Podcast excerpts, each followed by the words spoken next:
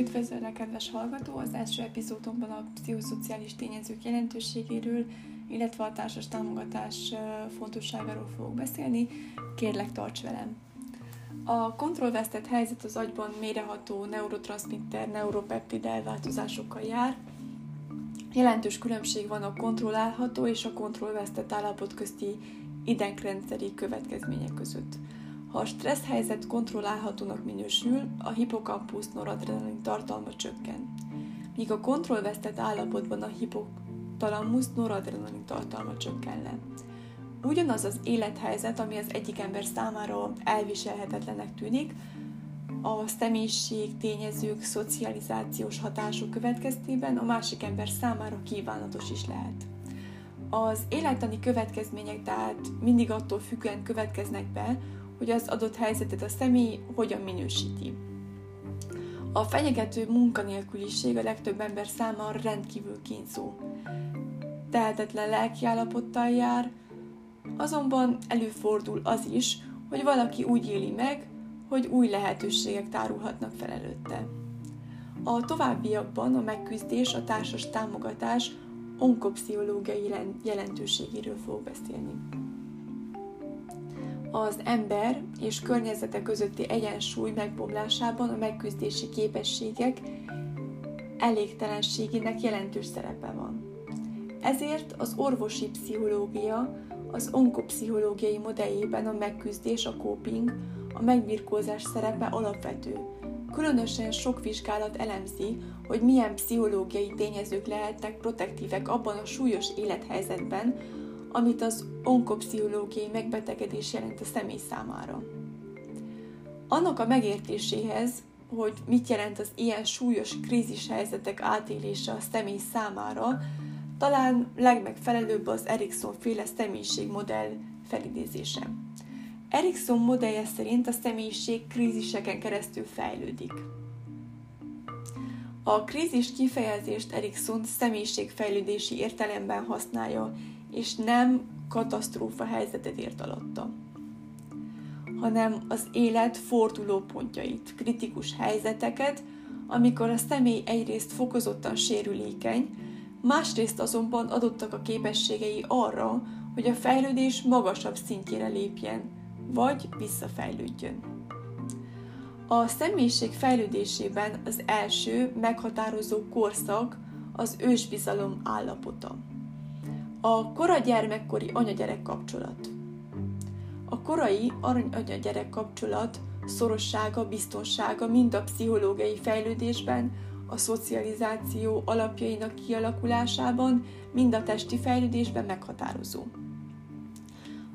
A korai kötődés szavarai hosszú távú fejlődési következményekkel, gyengébb megküzdési képességekkel, a bizalom, a kapcsolatok elfogadásának zavaraival és következményes pszichés tünetekkel járnak. Amennyiben a korai kötődés szavaratlan, a gyermek olyan pszichológiai tőkével indulhat az életbe, amely számos nehézséggel szemben felvértezi.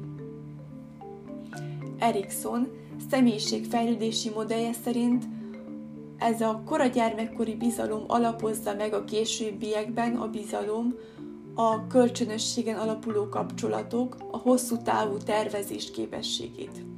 Ha kialakul a bizalom képessége, az egész életre szóló energiakészletet raktároz el a gyermek számára, ami az önazonosság alapja.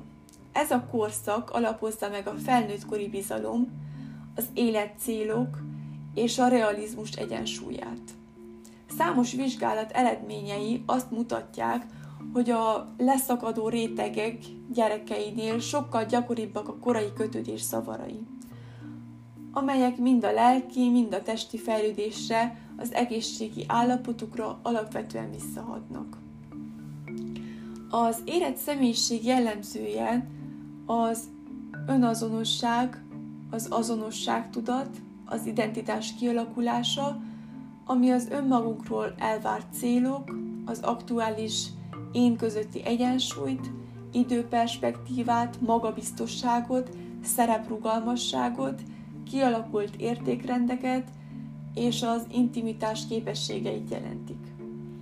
Minél érettebb a személyiség, minél inkább rendelkezik énerővel, kompetencia élménnyel, annál ritkábbak azok a környezeti elvárások és helyzetek, amelyekben tartósan kontrollvesztetnek érzi magát.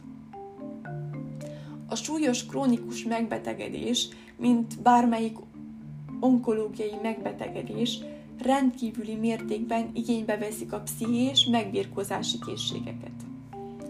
Az onkopszichológia irodalmában számos tanulmány elemzi az úgynevezett coping, megbirkózási, megküzdési készségeket, másrészt az észlelt társas támogatás szerepét. A továbbiakban a társas támogatás, a társas kapcsolatok szerepéről fogok beszélni. A szív érrendszeri megbetegedésekkel kapcsolatban egyértelműen kimutatták, hogy az úgynevezett társas támogatás, hogy az egyén mennyire számíthat nehéz élethelyzetekben házastársára, barátokra, rokonokra, fontos egészségvédő tényező. Érdekes módon ennek a tényezőnek a szerepe onkológiai betegek esetében nem ennyire egyértelmű. A társas támogatás módjától függően protektív, illetve egyes esetekben kifejezetten káros hatás mutatható ki a túlzott társas támogatás esetében. Ez az érdekes paradoxon összefügghet az onkológiai betegeknél megfigyelhető jellegzetes személyiségvonásokat. Ezeket a túl szocializált személyiségvonásokat a legtöbb vizsgálat egyértelműen alátámasztja. Ugyanakkor egyelőre nincs adat arra, hogy van-e valamiféle ok-okozati összefüggés az onkológiai betegek személyiségvonásai és a megbetegedés vagy annak lefolyása között.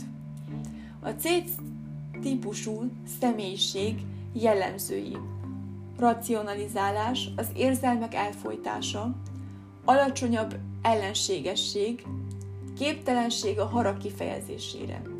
Mivel tehát az onkológiai betegekre általában jellemző az érzelmek kifejezésének nehézsége, különösen a negatív érzelmeké, a harag kifejezésének képtelensége, a túlzott, az igényekhez képest túl intenzívnek érzett társas támogatás negatív hatását is leírták a kimenet szempontjából.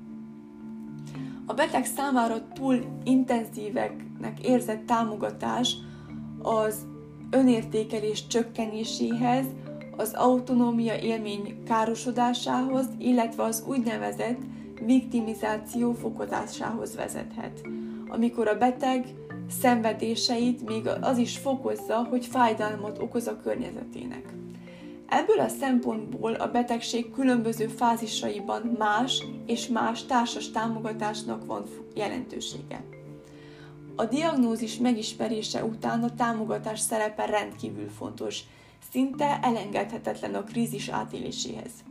A későbbiekben viszonylag kevés tünet esetén a fokozott, inadekvát támogatás már károssá válhat, mint az életminőség, mint a betegség kimenete szempontjából. A házasok esetében hosszabb onkológiai túlélést figyeltek meg, elsősorban a lokalizált megbetegedések esetében. Érdekes módon a házasság egészségvédő hatása kifejezettebb a férfiak, mint a nők esetében. Az utóbbi években egyre több vizsgálat foglalkozik az úgynevezett társadalmi tőke egészségvédő szerepével.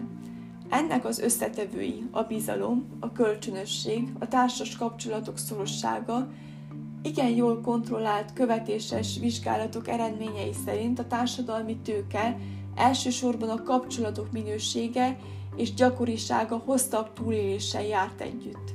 De a kapcsolati háló nagysága nem védőfaktor. A vizsgálatok többségében merrákos betegeket vizsgáltak, kérdés, hogy ugyanezek az összefüggések mennyire általánosíthatóak. A társadalmi kohézió, társadalmi tőke más és más mutatói fontosabbak a nők, mint a férfiak esetében. Köszönöm szépen, hogy meghallgattál!